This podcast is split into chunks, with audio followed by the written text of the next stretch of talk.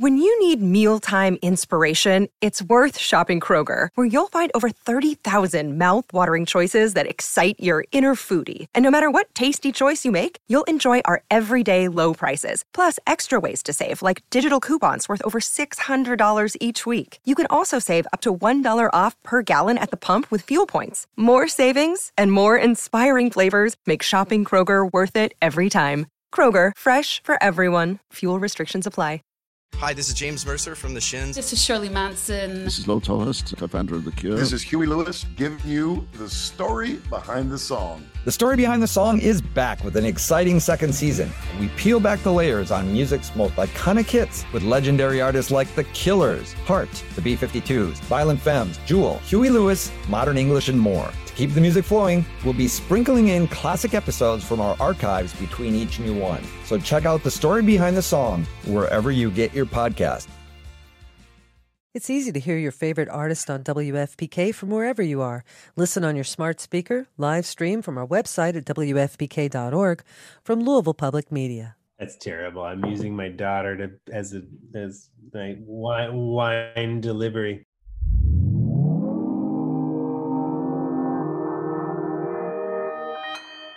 Consequence Podcast Network.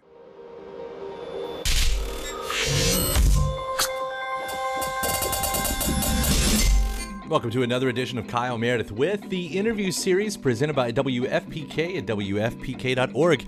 Consequence and the Consequence Podcast Network. Thank you so much, as always, for making your way here, checking out this episode and the series.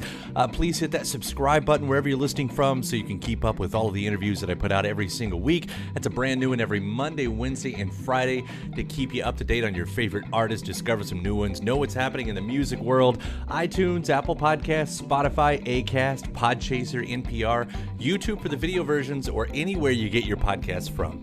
I'm Kyle Meredith. Today, my guest, Aaron Dessner. We're going to be talking about how long do you think it's going to last, the sophomore record, uh, with Bon Iver's Justin Vernon as the band Big Red Machine. Uh, Aaron uh, takes us through the process of bringing in more friends for this album, including folks like Sharon Van Etten and Taylor Swift and how the set came to focus on themes of mental health, of uh, depression, uh, family dynamics, especially on a song written for the uh, late Frightened Rabbit frontman Scott Hutchison.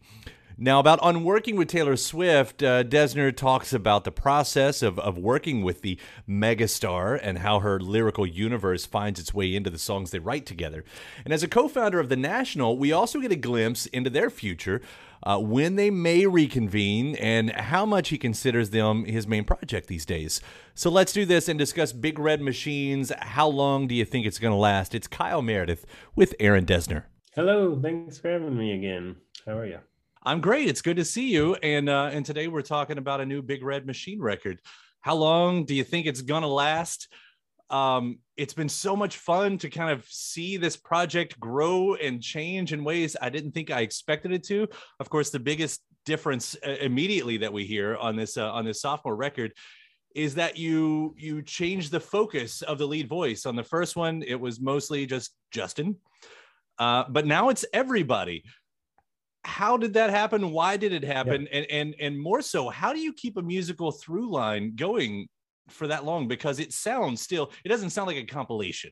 Yeah i mean i i think to be honest the, the whole idea of big red machine even the first record was to make it this sort of community of voices or like a multi a multitude in a way. And there were we were successful. There's so many there's so many contributors to that record but ultimately like because justin is the lead vocalist on most of, or all the songs. It feels like a justin led record and and i guess it is but i think the way we think about big red machine is like it's it's almost like a, a, a band, but the windows and the doors are wide open, and anybody, you know, anybody and everybody should pass through, and or it's or it's meant to be collaborative, and and I generate most or all of the music initially, and so there is like a connect, a sort of a emotional thread through it from the music, I think, and but it really made sense this time to to include a sort of multitude of voices. And i think that it was it's not the easiest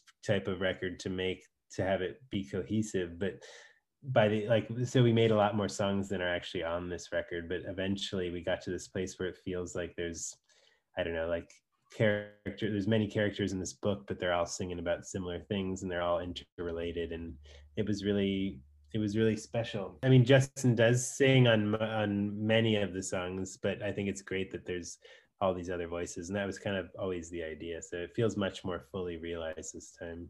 And i know that's become i don't know if, it's your prime mode of working but you, with the people collective and and how you know you've been constructing records i think even the you know the most recent national record was uh, uh, constructed a bit like that too. So that part's not surprising but but as you said kind of figuring out how to make it cohesive i think that was the um, for me that was kind of one of the biggest like wow moments uh, after hearing all of this.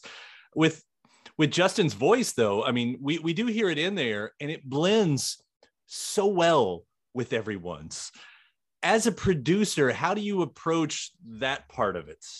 That's it's interesting. Like he's such a brilliant harmonist. Like and he's such a brilliant vocal.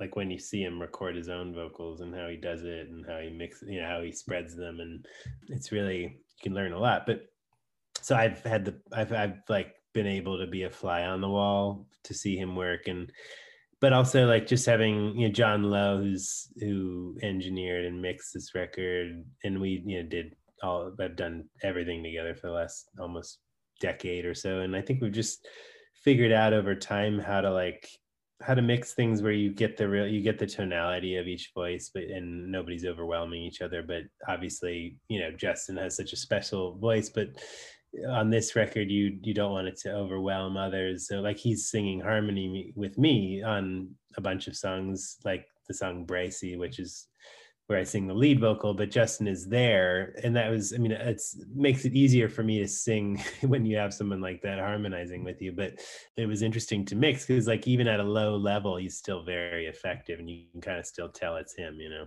Um, but it was just, you know, each song was its own journey, I think. So we kind of figured it out. But I had a lot of time with this. So I was able, I do feel like I listen to it now and there's nothing about it that bugs me. Like I feel at peace with it, which is really nice, you know. Yeah, you you mentioned uh, doing some lead vocals, and of course, um, uh, among those, the Ghost of Cincinnati uh, is like it comes across to me as a dark song, but you still find a moment to pardon Pete Rose. So there's some levity that goes along with it. like, what's go? Where did that one come from? I mean, to be honest, it was it was a response to this to a screenplay that I read by a young filmmaker from Ohio. Her name's Nicole Riegel.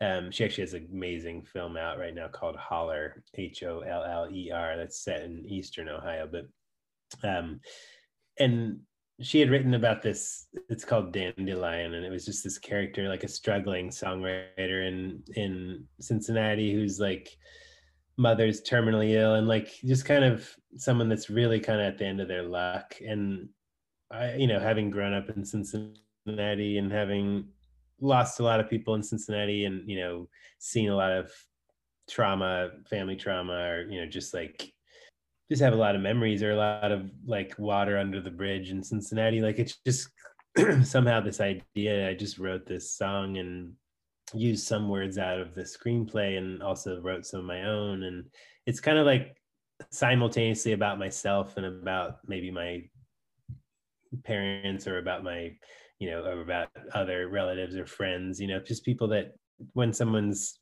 really overextended to the point where um, they're almost empty like a ghost and wandering around looking at people that that knew them or that loved them and but they can't those people can't see them anymore even though they're still alive. And so it was this idea and i just yeah i just i wrote it but it wasn't necessarily going to be a big red machine song. It just so happened it just it's just me playing the guitar it's not there are no other big red machine songs like it but justin heard it and taylor heard it and some other friends heard it and they were like this should be on the big red machine record it's like this is special. So so there you go. It was, and it does feel related to everything else. So yeah, you you've talked about those themes a little bit. Uh, wrote down that you talked about themes, the album at least, building around childhood, mental health, uh, familial dynamics.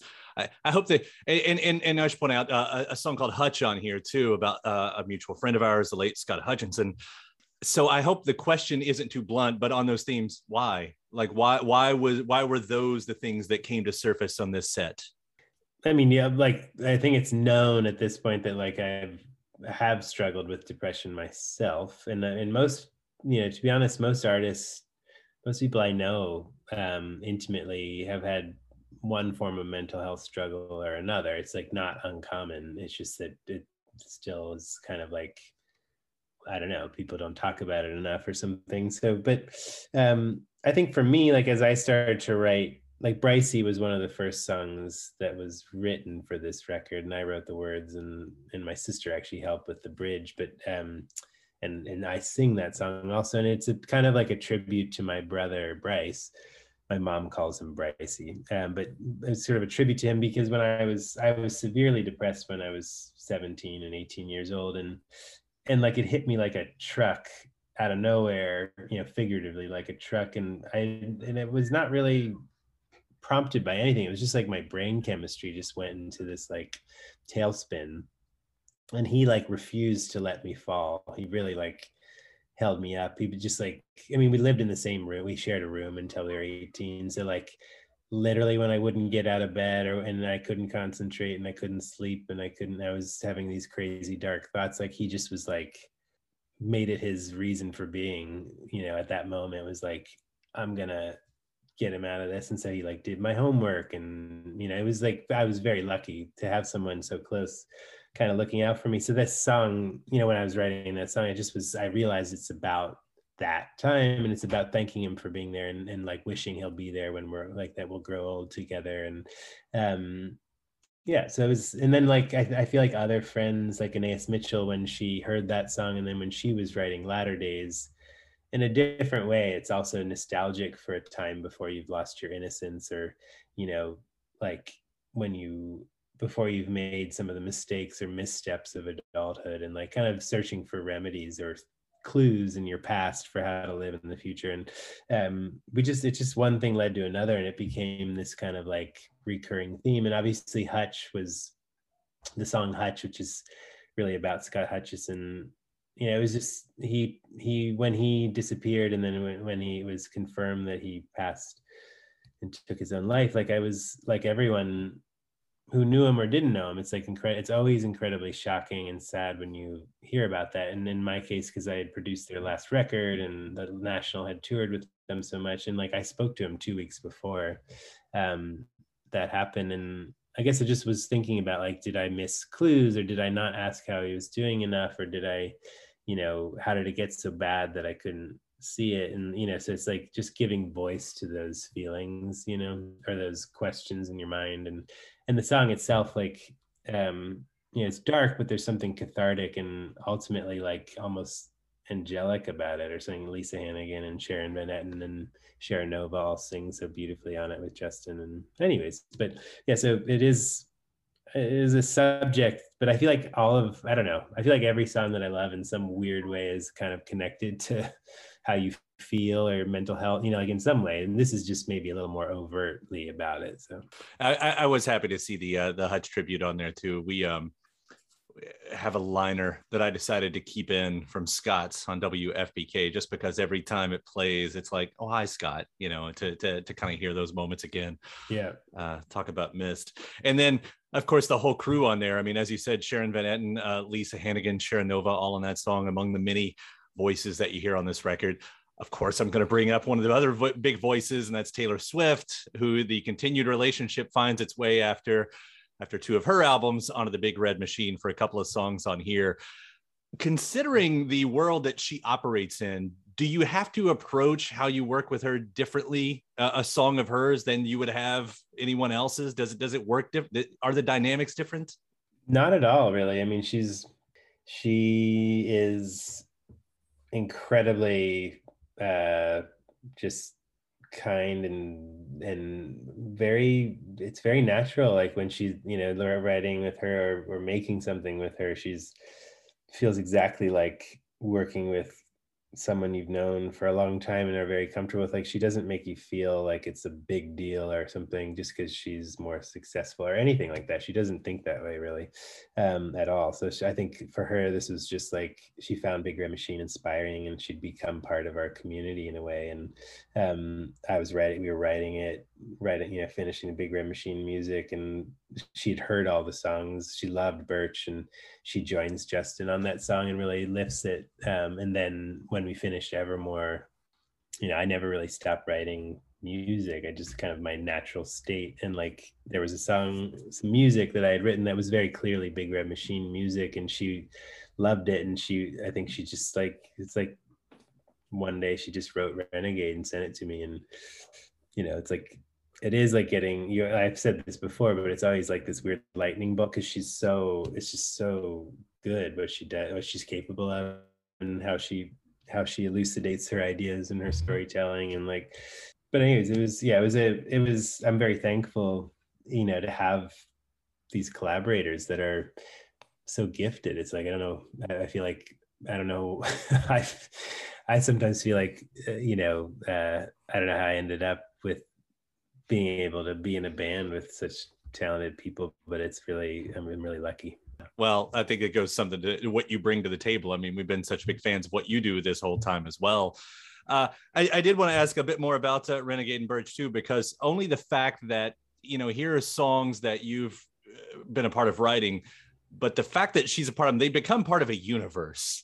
You know, with her fans, how it becomes part of this whole uh, everybody's looking for clues. You know, it, after Evermore, there were rumors at first that there was going to be a trilogy of albums, and that was kind of shut down. But but does that kind of cross your mind as these songs that you're also writing are part of this universe now in that that sort of fandom way? Yeah, I mean, I I, I totally know what you mean, and it I think it's fun. It's like her her her fans are so passionate and kind of like enjoy the weird constellation of you know, like because Taylor's mind, you know, her lyrics and her there are a lot of clues and kind of interconnected stories and things you can read in. It's like um it's like this weird mythology or something that she's created and and like brilliant storytelling and um so of course like a song like Renegade or or anything else we might do might I understand that. But I think that's what's fun about music and about you know this art form is just like and i love it that's also the part of big red machine that is really kind of what i love is like when i grew up with listening to like like a scouring vinyl and stuff to see like who's playing that guitar solo on this song and who and like oh wow like why is jerry garcia appearing on every record in 1967 or whatever? And like i always found that really exciting and kind of like gives things this weird like visceral kind of mythical energy or something. So I like the fact I really love that. Like eh, wow, they like they made folklore and evermore and then like there's this other weird thing happening and like there's 29 musicians on this record and they all play on other records and I'd love to if you could just visualize all of that. It's like that's what I I do like that about music or about the recorded artifact of like oh there's a lot of people have touched this thing and that's cool you know that's like interesting. So it's not like some nobody cooked this up in some like whatever like nobody was trying to make a hit record or something. It was just like weird community like people bouncing off each other and then there's a record you know? With all of those people how are you going to tour this? Is that have you figured that part out yet?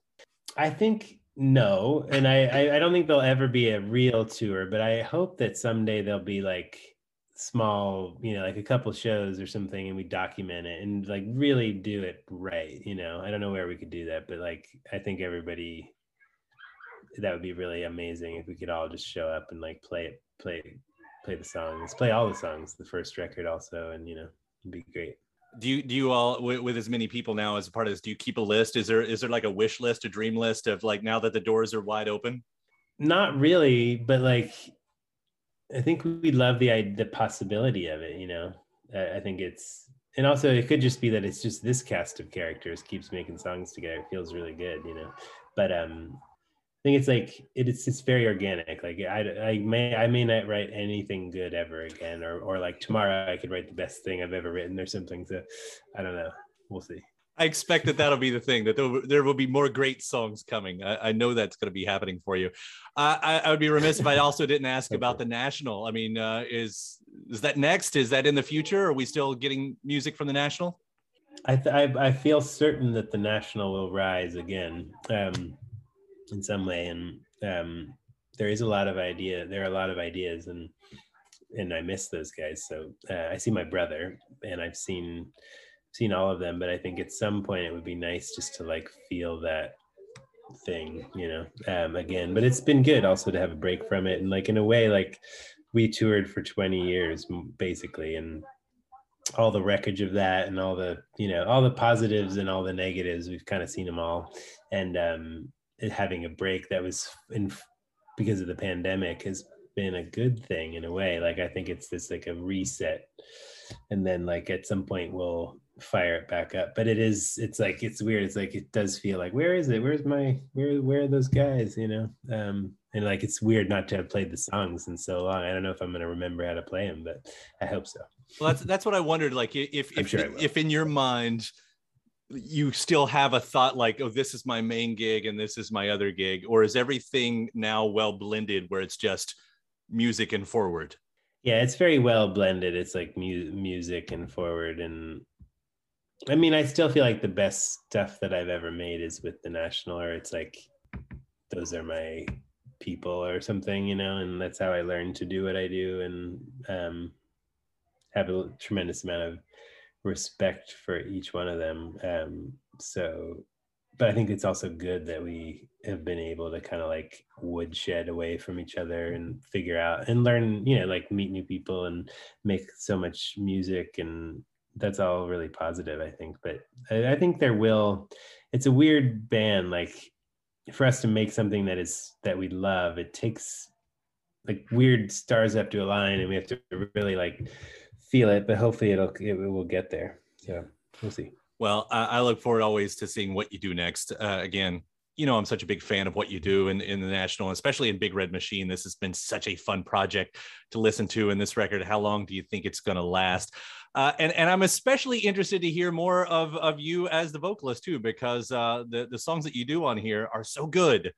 They're so good. So you know, thank you for thank continuing, you so much. man. Yeah, thank th- you. Yeah, I'll I'll try not to hide, hide out so much, but it is weird. It's like not like I feel like I'm going to be like some great singer all of a sudden, but I'll I'll like I'll pipe up when I have an idea.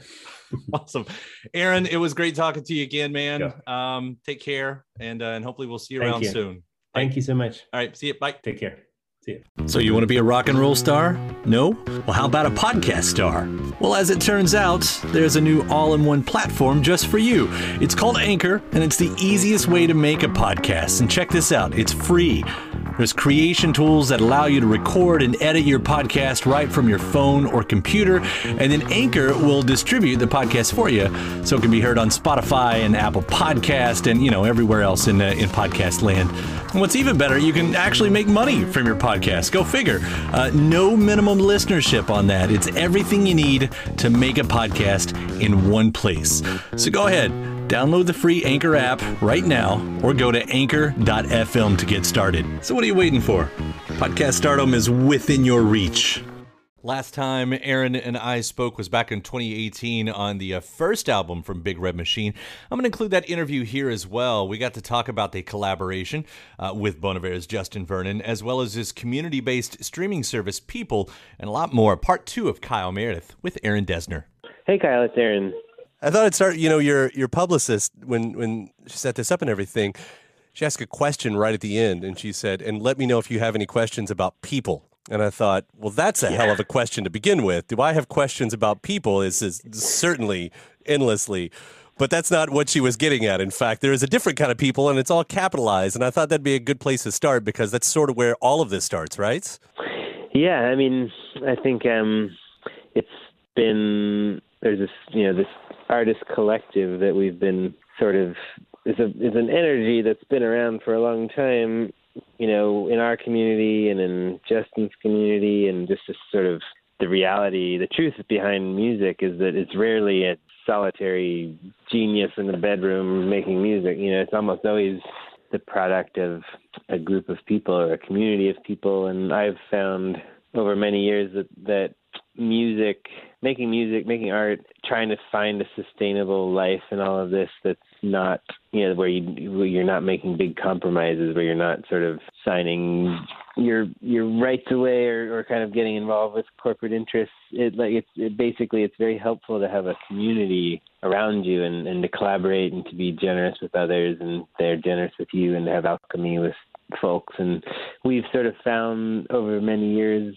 of working and knowing each other not just Justin and I but a large community of people that that there's something missing in the music industry which is kind of a place for open collaboration between musicians without the kind of pressure of branding it or, or touring for three years or taking a band photo or kind of going through the promotional bottleneck that you have to go through if you're kind of doing the conventional record release and so that's how people came about and people is essentially it's a it's a publishing platform it's a sort of a you know for lack of a better word it is a kind of streaming service a home for everything from very raw improvised music that you know I could record. I could you know I could sit here with my guitar right now and put a microphone up and record while I'm talking to you, and then put it up on people if I wanted to, or you know everything from that all the way to like a very composed, developed record like Big Red Machine, which is kind of you know um, and everything in between. And I think we just wanted to try to create a, a new kind of frame for this kind of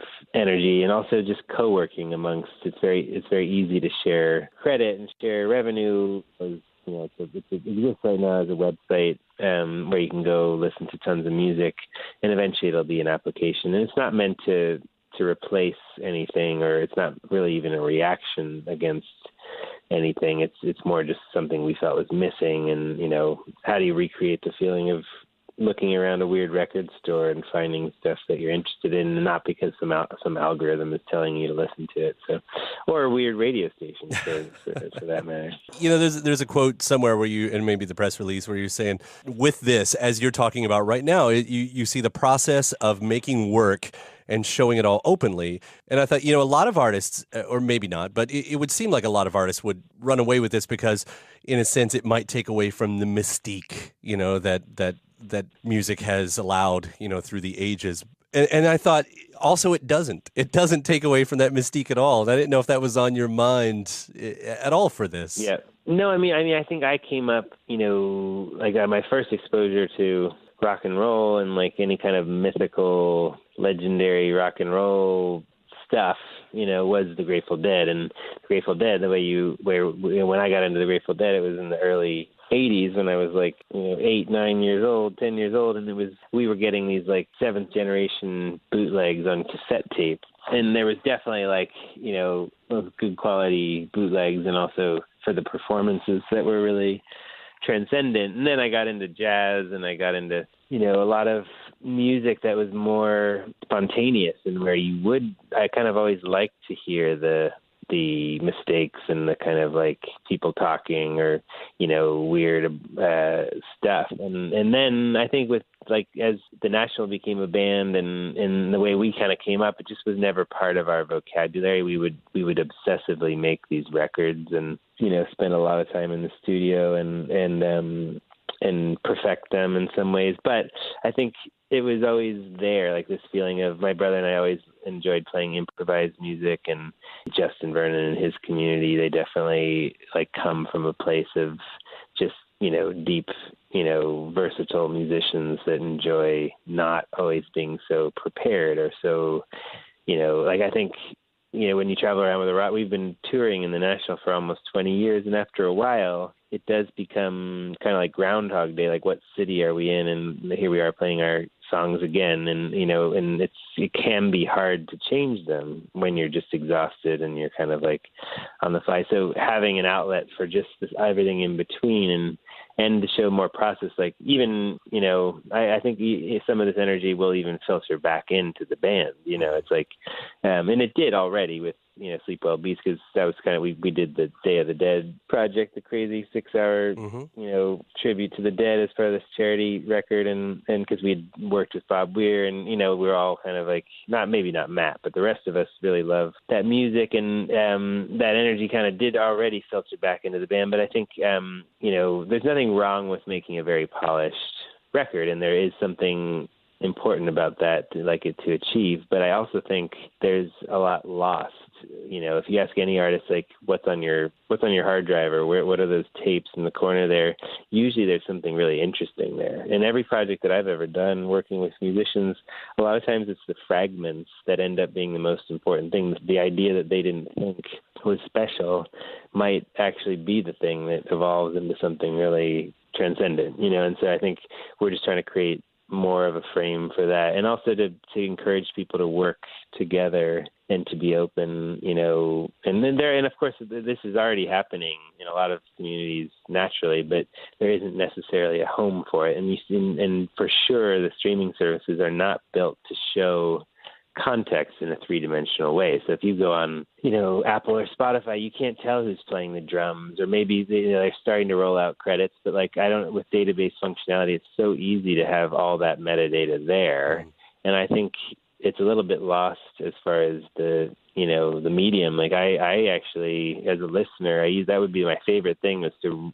read bob dylan's essay on the back of a vinyl or whatever while i'm listening and i think um it's so easy to do. So we've just created kind of a, a frame for that, and um, and it's fun. Like so, this Big Red Machine project is really the first record that was made for this platform, and it kind of like was it was just a lot of fun to embrace the kind of process, and and um, it feels as exciting to me as any other record I've ever made, but it does feel different because it had this kind of different frame. Yeah, and I'd like to hear about that too because you you said it before too. You said this feels like something new.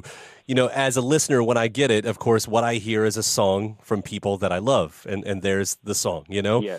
But but as you're yeah. talking about the process, like how is this something new? What is it about Big Red Machine that inevitably does make it different from the way you would normally do an album?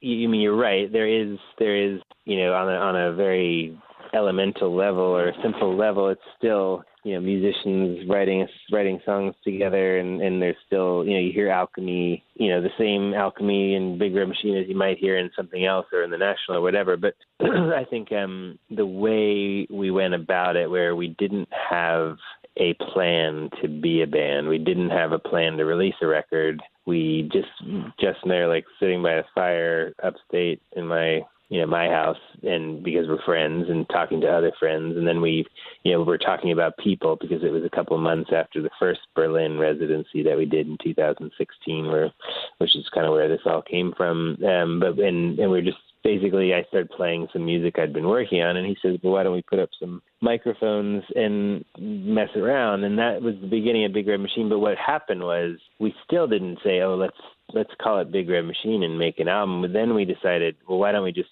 we'll do this for fun when we're in the same place. So when we were at Eau Claire last summer, or in, in Haven in Copenhagen, and then in Cork, Ireland at Sounds from Safe Harbor, each place we just got up and played an improvised concert where we were kind of performing these sketches in front of people, basically writing songs in front of people.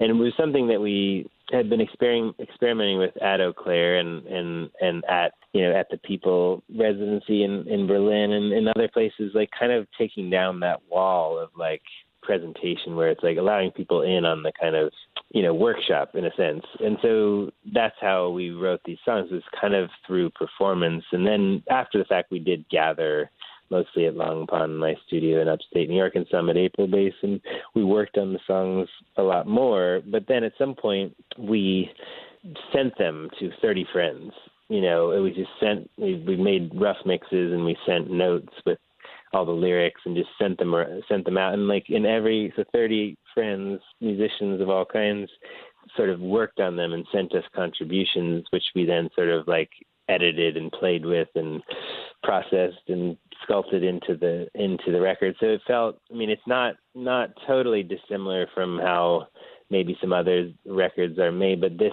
from the beginning it was never really about like we're the band. You know, we're gonna we're gonna make this. We're gonna be the the big red machine. It was really always to be this sort of communal effort. But at the core of it, there's still a strong idea and a strong, you know, sound and whatever. It has, it does have a, a thread. Uh, but it just, to me, it feels it has this sort of wild communal energy that feels really, I don't know, just refreshing. It's such an interesting idea, and and to see the way that the songs still come out.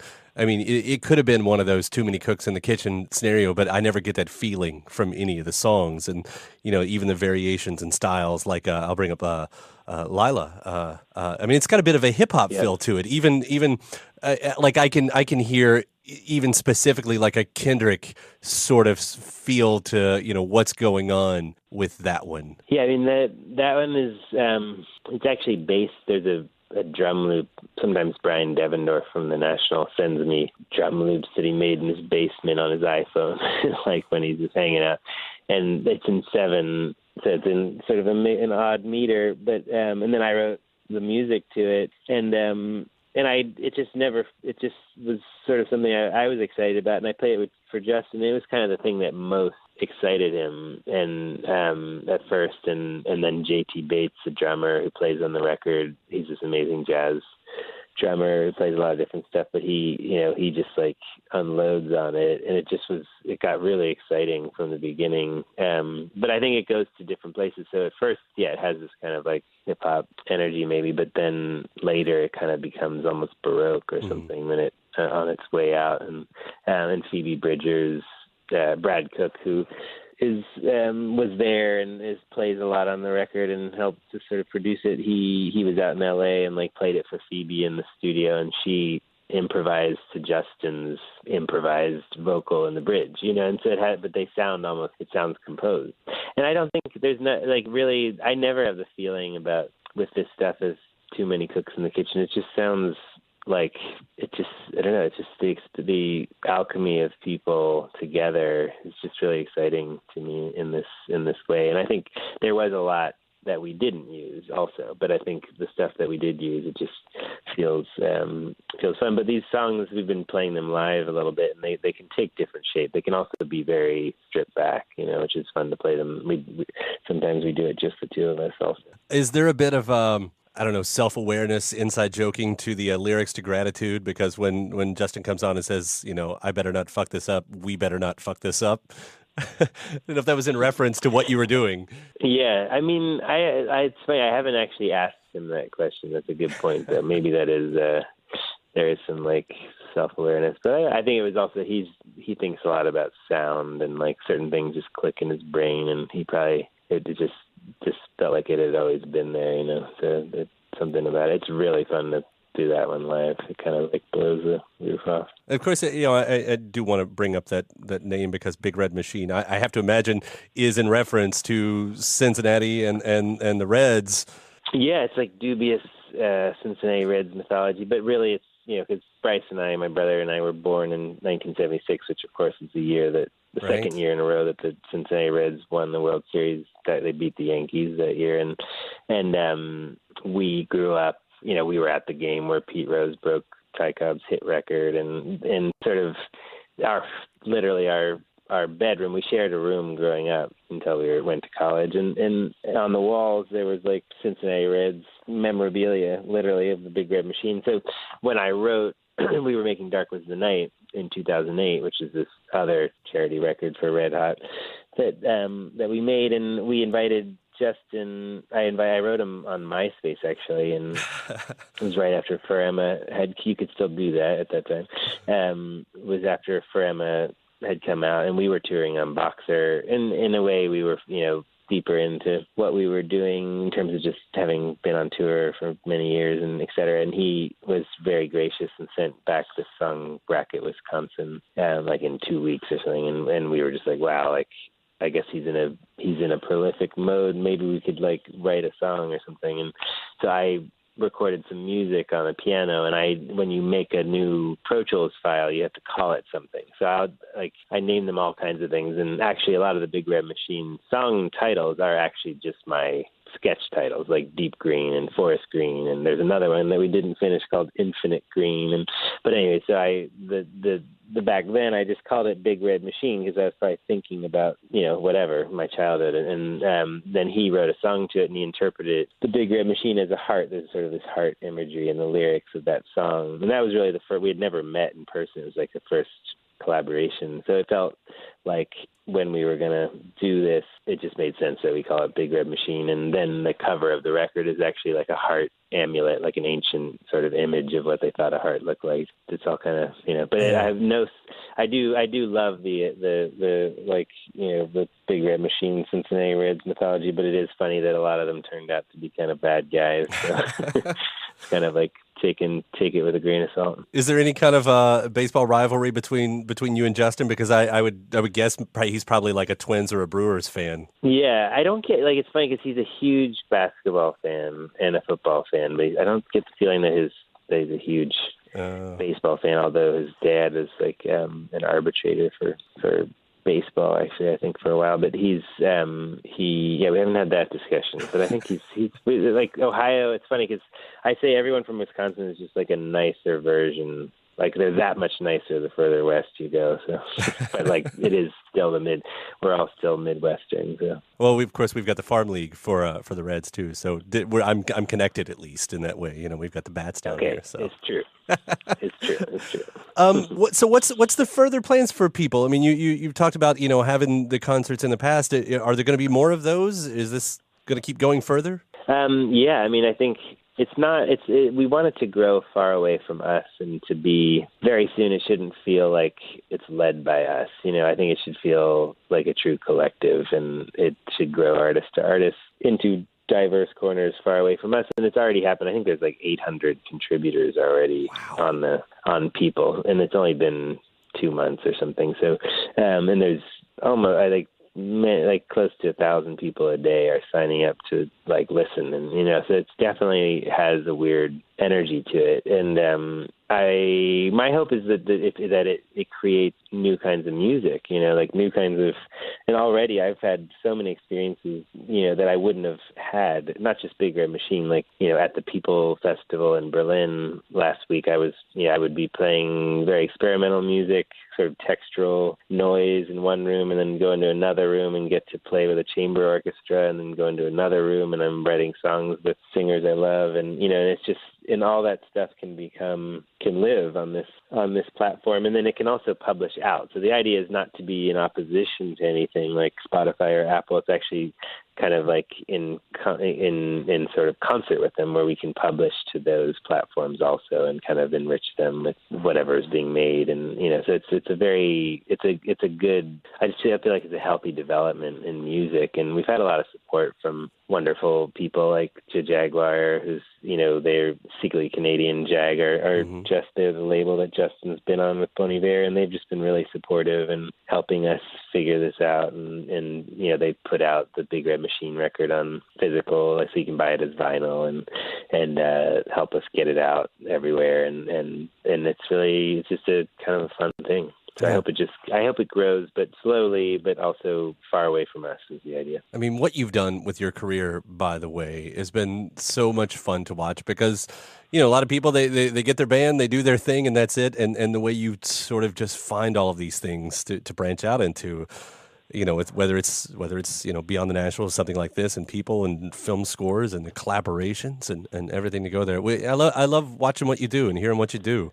Um, thank you so much. It's definitely it's been very fun. I don't know, like it's not like don't really have any special plan about that. It's just kind of stuff happens, and I think again, if you're sort of open and like playing music, uh, as opposed, I don't know, like we we've never been the type to sort of sit on our hands and be in love with something we did before. It's sort of like, well, we did that. So, I mean, it's funny. I talked to Just like Justin doesn't love to talk about music really because he'd prefer just to make new music, and I understand that. You know, it's like, um, and I think that's how I feel a lot too. Is just like keep moving because we're lucky to have the opportunity to to do this and and also help other people have outlets and have opportunities. So that's also why we try to like especially this people project is really about giving other people a outlet That might come up in in in sort of competition with uh, something else because your past is going to start being in those big round numbers. I mean, you mentioned earlier, you know, the national uh, turning uh, Yeah. 20 years old. Well, that's next year, right?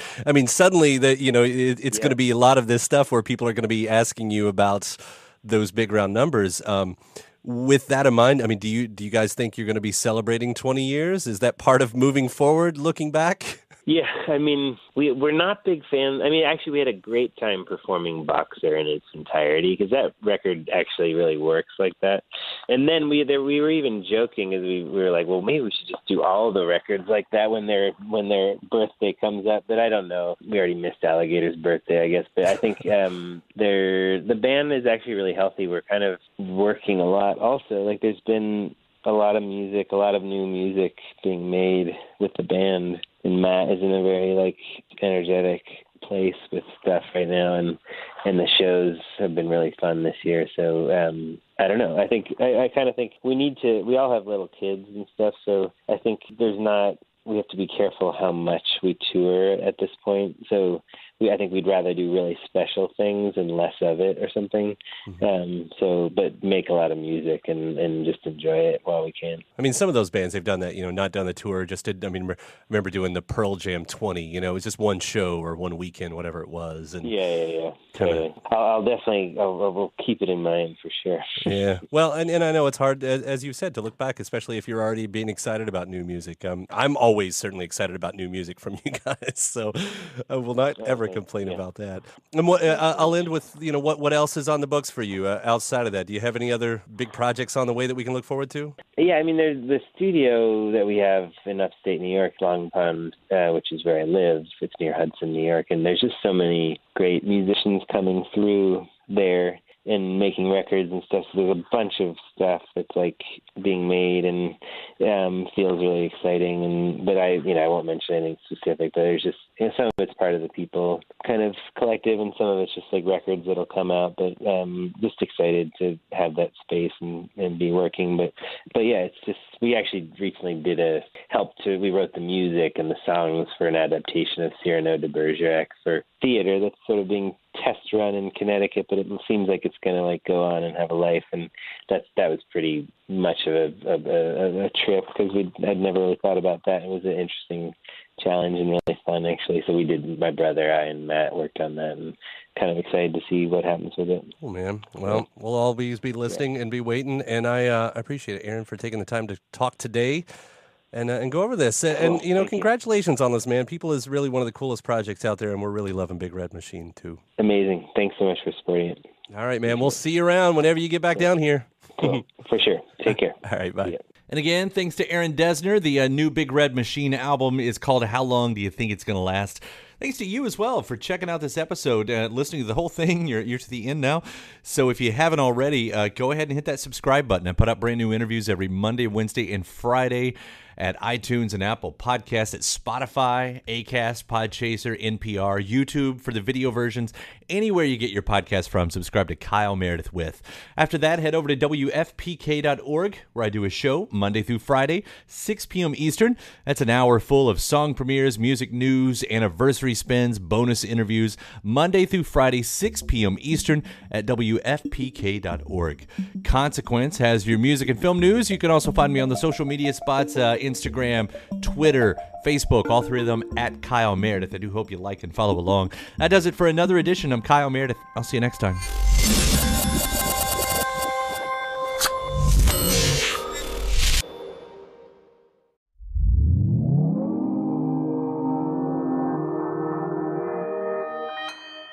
Consequence Podcast Network. Bottle for lunch. It's easy to hear your favorite artist on WFPK from wherever you are.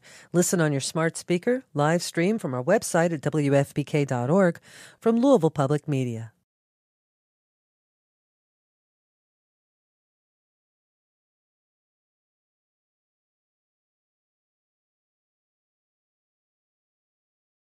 When you need mealtime inspiration, it's worth shopping Kroger, where you'll find over 30,000 mouthwatering choices that excite your inner foodie. And no matter what tasty choice you make, you'll enjoy our everyday low prices, plus extra ways to save, like digital coupons worth over $600 each week. You can also save up to $1 off per gallon at the pump with fuel points. More savings and more inspiring flavors make shopping Kroger worth it every time. Kroger, fresh for everyone. Fuel restrictions apply.